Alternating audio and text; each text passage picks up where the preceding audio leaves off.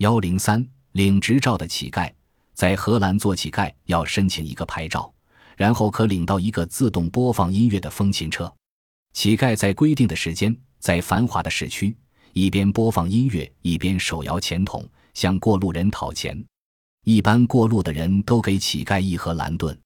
如果一天在街市中心乞讨六小时，可以得到四百荷兰盾。不过，乞丐要交四十分的税，一盒蓝盾等一百分。